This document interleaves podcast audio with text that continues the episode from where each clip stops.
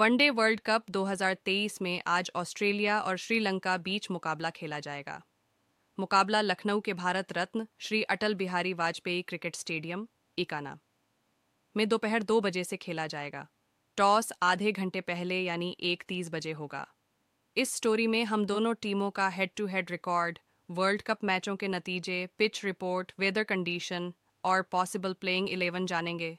श्रीलंका के कप्तान Shanaka world cup से बाहर श्रीलंका टीम को इस मैच से पहले बड्ढा झटका लगा है। टीम के कप्तान दसुन शनाका चोट के कारण वर्ल्ड कप से बाहर हो गए हैं।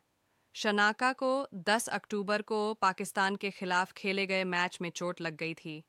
टीम में उनकी जगह ओन ऑलराउंडर चमिका करुणारत्ने को शामिल किया गया है।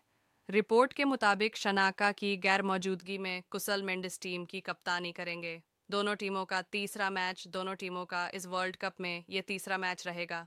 पाँच बार की चैंपियन ऑस्ट्रेलिया और श्रीलंका को अपने शुरुआती दोनों मैच में हार झेलनी पड़ी है। कंगारू टीम को पहले मैच में भारत और दूसरे में साउथ अफ्रीका ने हराया था।